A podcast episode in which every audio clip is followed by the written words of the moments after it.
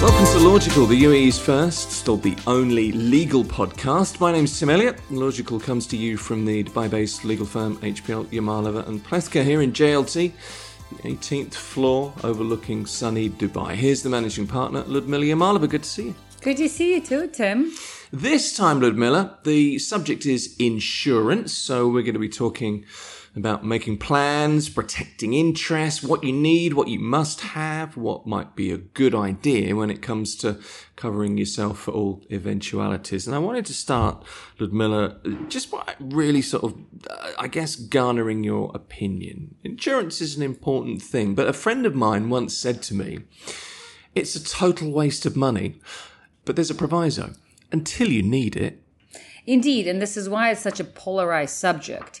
Because on the one hand, we all uh, dislike the idea of parting with money on a regular basis, mm-hmm. uh, and for uh, an eventuality that we all hope, in in the, most of our cases, will never take place. Yeah. On the other hand, as you said, uh, if it does, if that eventuality does happen, it certainly is a very nice, um, a truly insurance uh, plan or coverage or a comfort blanket to have at that point in time. Uh, so it is a very polarized subject, and many and there many views exist, uh, yeah, kind of across the world about uh, the insurance industry in general and why it is um, a topical subject for for us to discuss here in the UAE is because while in some countries insurance is sort of it's a given. It's it's anything we do let's say in the US insurance is uh, a, sort of it's it's almost like a subconscious uh, term to everything we do. You buy a car, you get a car insurance. You um, um, you buy a house, you get a house insurance. Uh, you rent a property, you get a rent ins- uh, rental insurance. Uh, so it's sort of attached to many. It's at, at, least not necessarily that people do it or pay for it, and usually it's because they don't, they just don't have the money to pay, or they just want to be more judicial about uh, what they pay for. Uh, but certainly, it's much more common uh, to at least have the discussion or, or think about it uh, in, in other countries. In the UAE, on the other hand, it's not really a topic that comes up very often. And it used to come up even less often uh, until a few years ago when in uh, Dubai in particular introduced insurance as a mandatory requirement, health insurance that is, as a mm. mandatory requirement uh, for all uh, companies to provide to their employees. Until that time, insurance almost never factored into our kind of vocabulary, if you will, uh, in this country. No, now it's been a few years. Now, in Abu Dhabi, um, there was always a requirement uh, for companies, uh, for employers to provide health insurance to their employees. In Dubai, that was that requirement was introduced about maybe five or six years ago. Uh, and so now, uh, at least as far as health insurance is is, requ- is concerned, it is a requirement. That is mandatory. So here, in this case, it's not an optional; it's a it's a mandatory subject for us to consider. But I mean, the thing is, and you point this out, it's a relatively recent development. So in the UAE context, medical insurance, health insurance is a uh, must. I mean, by law or to get a uh, to get a residence visa stamped, medical insurance is mandatory. Plus, it's linked to your Emirates ID in most, I think, in all cases now with uh, health cards, if you like. Um, let's stick with the UAE context a little bit further. Car insurance. You w- couldn't register a car without insuring it. Correct, and that's and that's also fairly perhaps. Uh, recent developments. Again, the UAE itself is a fairly recent, it's a recent country or a new country. Uh, so a lot of these practices are new for all the right reasons. Uh, but um, there is, uh, we're seeing more uh, insurance being a mandatory uh, so element of um, kind of day-to-day life uh, and that's and every year we see different angles to that so for example as, as you rightfully said if, when you buy a car in order to register a car now you need to have car insurance uh, if you want to um, work in the UAE, you need to have a residence visa. And as part of the residence visa, now in Dubai, there is this requirement of having health insurance attached to your visa. So you cannot get residence visa in Dubai unless you also have health insurance. Uh, also, from a business perspective, for example, is when you get um, uh, it depends on what business you are in. Uh, but when you take a license, you get a license to run your business. There's all sorts of other, and these are fairly new requirements as well uh, requirements of insurance, for example, indemnity insurance, depending on which industry you're in, liability insurance, again, depending on which industry you're in. But a lot of these types of insurance are now basically uh, part of kind of the mandatory package, if you will, whenever you take a, a license, whenever you um, set up as a business. Uh, so, um, and that's in the event, for example, uh, something goes wrong with your business, at least you have some sort of a liability insurance uh, to, to, cover you. Uh, and then for professional services, there's this indemnity insurance again, which is now mandatory. Oh, not that wasn't always the case, but now more and more these kinds of insurance uh, policies are mandatory. That being said, even when they are mandatory, they are, and perhaps because they're mandatory, uh, often there's not much thought that goes into in terms of okay, what do they cover? So there's this um, tendency to only just opt for the cheapest, the most mm. kind of a, a affordable option, just to meet that requirement of, as part of you know getting residence visa for your employee for example or as part of uh, getting your license renewed you just opt for the cheapest so there's not much thought that goes in often in terms of uh, what um, you I guess most importantly, why this insurance may be required, uh, and then because if there was that thought, then you could take it further and decide okay if it's i understand now why it's required so given that what do i want the policy to include in particular if i'm going to pay for it? But there's not much discussion uh, or sort of thought that goes on with regards to that sort of level of detail and therefore, a lot of employers, for example, what they do is that they opt for the employees for the cheapest, most basic insurance because what is not required by law is the um, a, a, a, scope of uh, policy or a scope of coverage. There's just a requirement that health insurance is required, but there's no requirement as to what the minimum scope and minimum coverage should be. So, therefore, a lot of companies, at least in the case of health insurance, opt for the cheapest option. Uh, and similarly, for any kind of liability indemnity insurance, it's also what's the cheapest option. Uh, now, but I think that's part of also a developing, a rapidly developing industry and evolving uh, economy, uh, and more and more there's um, uh, there's there's more thought that at least you know we are seeing from from the perspective of, of where we sit, uh, and also in, in, even in our own practice. Um, so there's this need to okay, let's sit down and think about it. So if I'm going to have to pay for health insurance for my employees uh, what why am i being required to do this okay one is that obviously i'm required to do it but two obviously the government wants for uh, for the for residents here to at least have some kind of minimal level of coverage. But for me as a company, why do I want to do it? You know, now that is there another reason other than okay, the government requires for me to do it? Well, the reason is that these are my employees. These are people I obviously, at least in theory, you hiring them so that you can rely on them, mm. uh, and so you can rely on them. So therefore, you need to take care of them because if you want to rely on them uh, then you need to make sure that you can you that, that you can take care of them and so in that case if any one of my employees is is sick do i want to worry about okay they only have a limited uh, number of hospitals for example the clinics that they can see uh, that are covered by their health insurance? Or do i want for them to have uh, the flexibility uh, and options to explore. So, what is in my interest? Obviously, that has to correspond with uh, the ultimate, the, the financial and, and, the price tag, because uh, I cannot, as a business, you cannot always afford all the things that you want, including uh, benefits for your employee employees.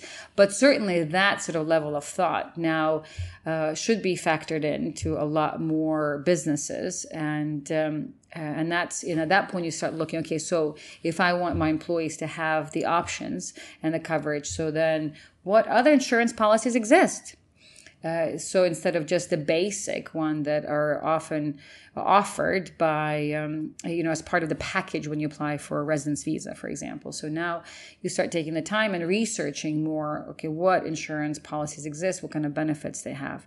So that is what we you know and, and i think the flip side of that is for employees uh, they just know okay well they need to have residence visa as part of that. The company will give them health insurance.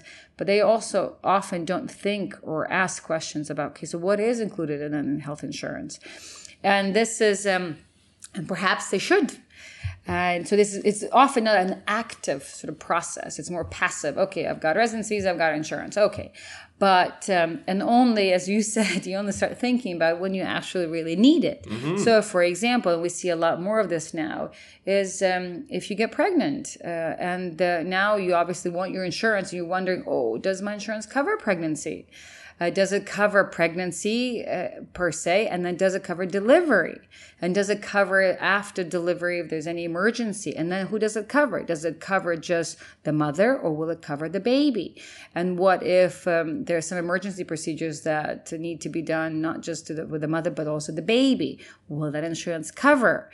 those expenses. So this is where and you know where um, I think the discussion should um, become more uh, part of our kind of day to day you know life as, as residents in the UAE. It, it's an interesting point actually because I've just got health insurance for my son. He's now 18 years old, finished school, doing a year here before he goes off to to study, and I, I was looking at policies finally found the policy that I thought was right. I'm looking at, you know, the clauses, stipulations and everything else in the policy. But, I, you know, it's a decision and you're right to look at the things that you need. What needs to be covered? He's a healthy 18 year old guy. I mean, it's, I mean, it's unlikely there's going to be anything drastic, but you never know. But it's the things like, ambulance to be covered if there was if he was in an accident for example it's the things like that and you need to be careful you, you're absolutely right to look at the things that you don't expect or you hope to not happen. Well, indeed, and there's other um, angles to it. Is that uh, there are a lot of employees here that live here and sort of work here and employed by companies here, but they spend a good part of their life.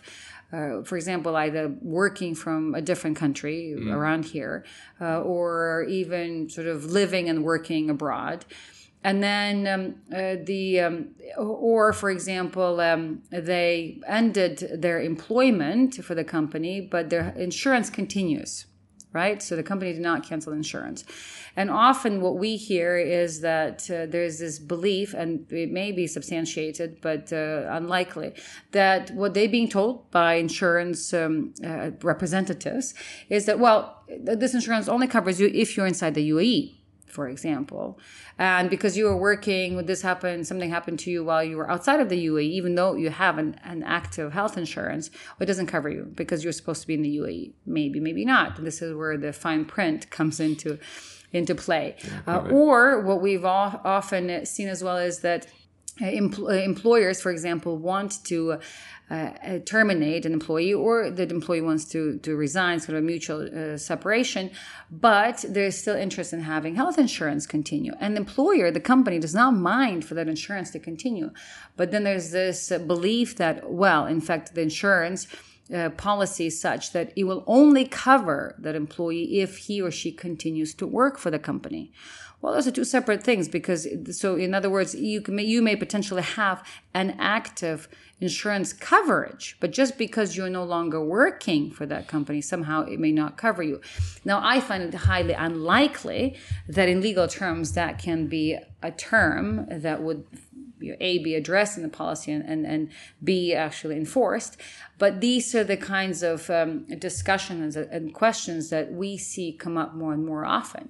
And this is why i thought the, the topic of insurance is uh, a timely one to discuss now because we're seeing so many more of these kinds of eventualities. And and um, and this is all of a sudden people starting asking questions about well we've got this insurance but what does it actually include? And can i actually avail myself of the benefits see, most people don't look at things in the analytical lawyer way that, that you do. But you're right. And, and the, the point you're trying to get across is that at least read the policy before, you know, you, you sign up for the new job or, or, you know, question. It, it is about questioning, isn't it? Well, indeed. And the reason I, and I know that our perhaps perspective is not as common uh, because, but, you know, we are as a law firm and, we see uh, the, these various eventualities we talked about when they you look for yes. the loopholes well i mean they come need. to us they come to us sure. as well right people come sure. to us because for example uh, some of this these are actual examples that, that I, I um, sort of draw from is that someone wants to an employee wants to go and they want to the company wants to uh, to let them go, but they also want to keep their insurance uh, going because let's say that person has recently been diagnosed with cancer, so they can no longer work, but the company wants to take care of them and wants to continue to provide for their health insurance. But now the question is like, well, we thought we were told that this employee will not be able to benefit from this health insurance, even if the policy is active, only because she is not no longer working for the company, for example. Uh, so we see these kind of loopholes you're talking about, or eventualities, or, or circumstances when things go um, south or when things are questionable, they end up in a court. And this is why we ultimately have a, a broader database of these kinds of examples. And this is why um, I draw from our practical experience to share and perhaps identify some of these issues that do come up and then therefore should be looked at. And I'll tell you also why this is an interesting topic coming from a legal perspective is because in many cases and i you know i have nothing to do with the insurance industry but in many cases having an insurance plan is an alternative uh, to proceeding with a legal action. Okay. Uh, and uh, so for example and this is one type of insurance which is not uh, almost almost never talked about uh, or, or thought uh, let alone actually um, you know, secured in the UAE, is rental insurance or property or content insurance.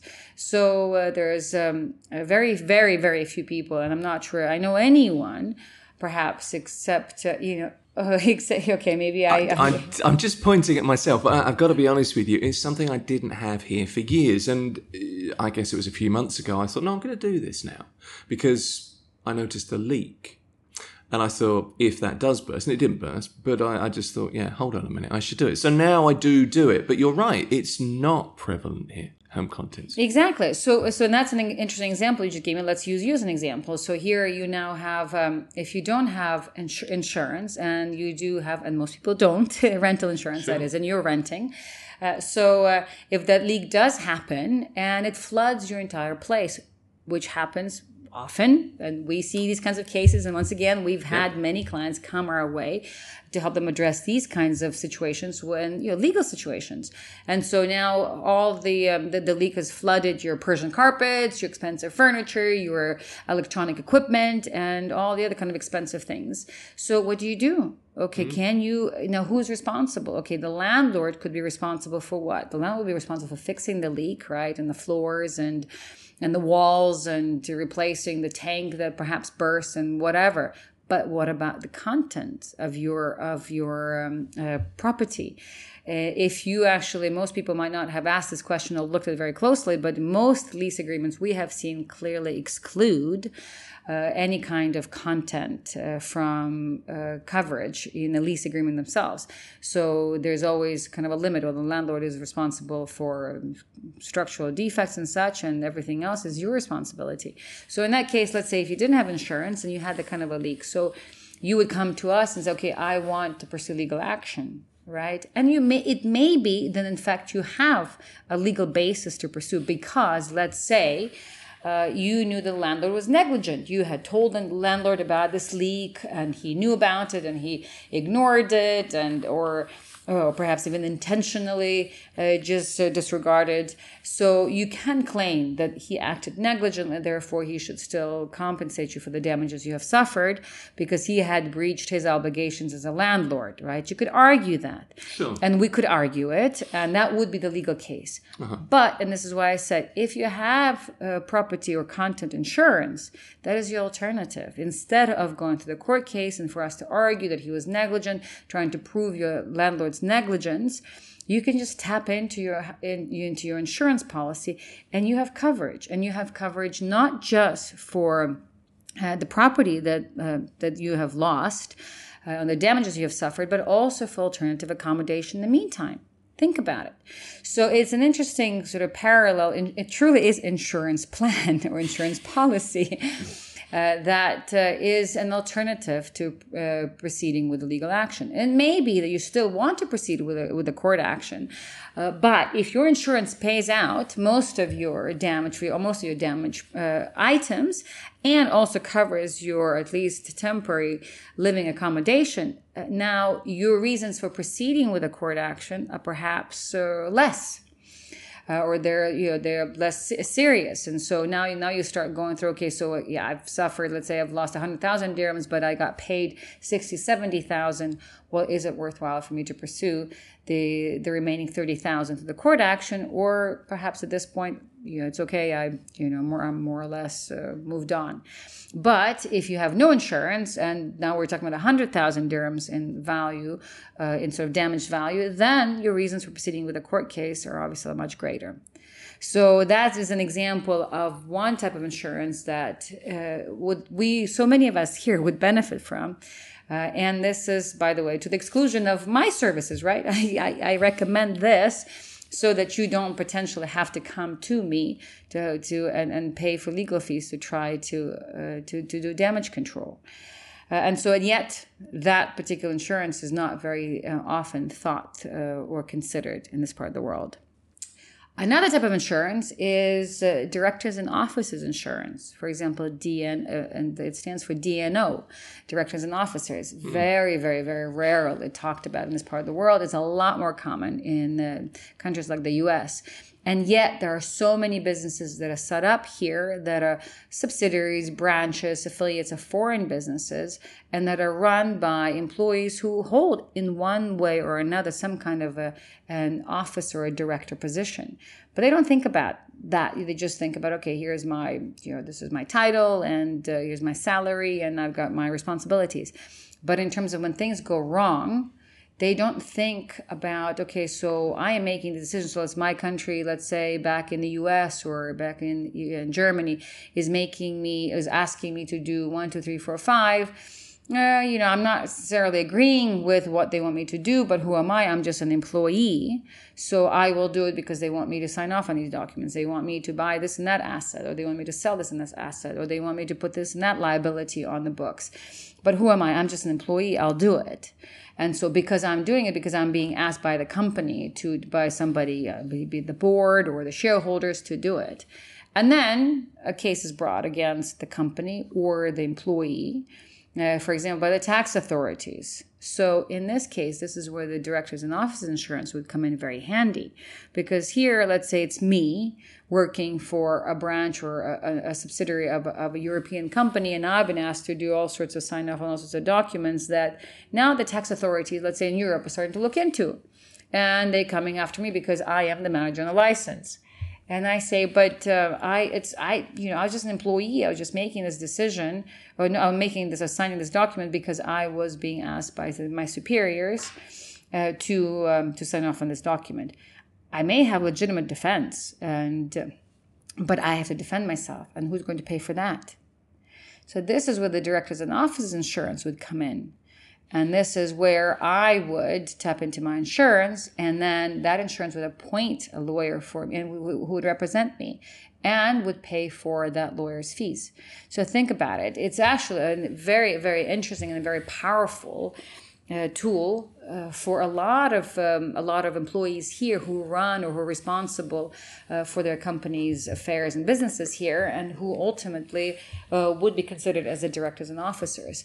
In the U.S., this is a much much more common. So anytime um, you know most cases, most companies, if you're put into a senior position, this is sort of offered by default. Hmm. Here, it's almost unheard of. And it's an all too familiar story, isn't it? That somebody in a position of authority isn't ultimately the person with ultimate responsibility. Exactly. And yet, you for them, in their minds, okay, listen, I was, my job was here to follow orders, instructions mm-hmm. of someone, let's say, in, you know, my, in the headquarters, and they asked me to do it. So I didn't do it because I did it. I did it because they told me to do it. And there may be a perfectly legitimate defense but you have to defend yourself. Sure. So, and that costs money and time. So that's just another, another example of a you know directors and officers insurance that should be considered.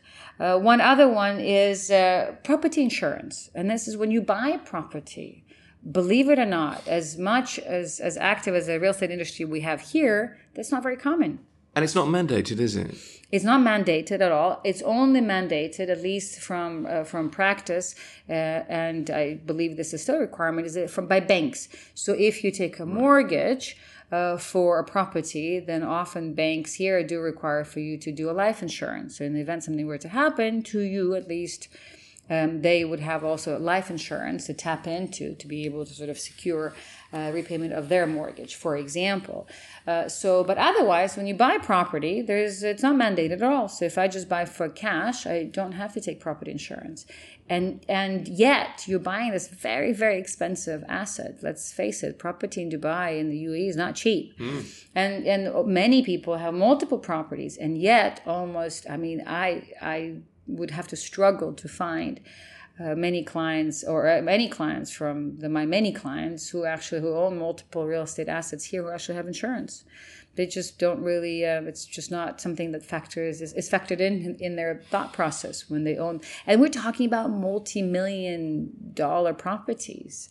Uh, insurance is almost never a subject to consider. It's remarkable. Um, Insurance often depends, I think, for a lot of people on what life stage you're at, Ludmila. I, I think that's, for example, as a parent, um, there's a strong argument that you should have medical insurance, life insurance, clearly, so that, you know, if you get sick or, you know, if something does happen, your spouse, children are looked after we can't get into every kind of insurance in a, in one single podcast. Uh, but in terms of the insurance that you need living here in the UAE, is there a general rule that you would put forward?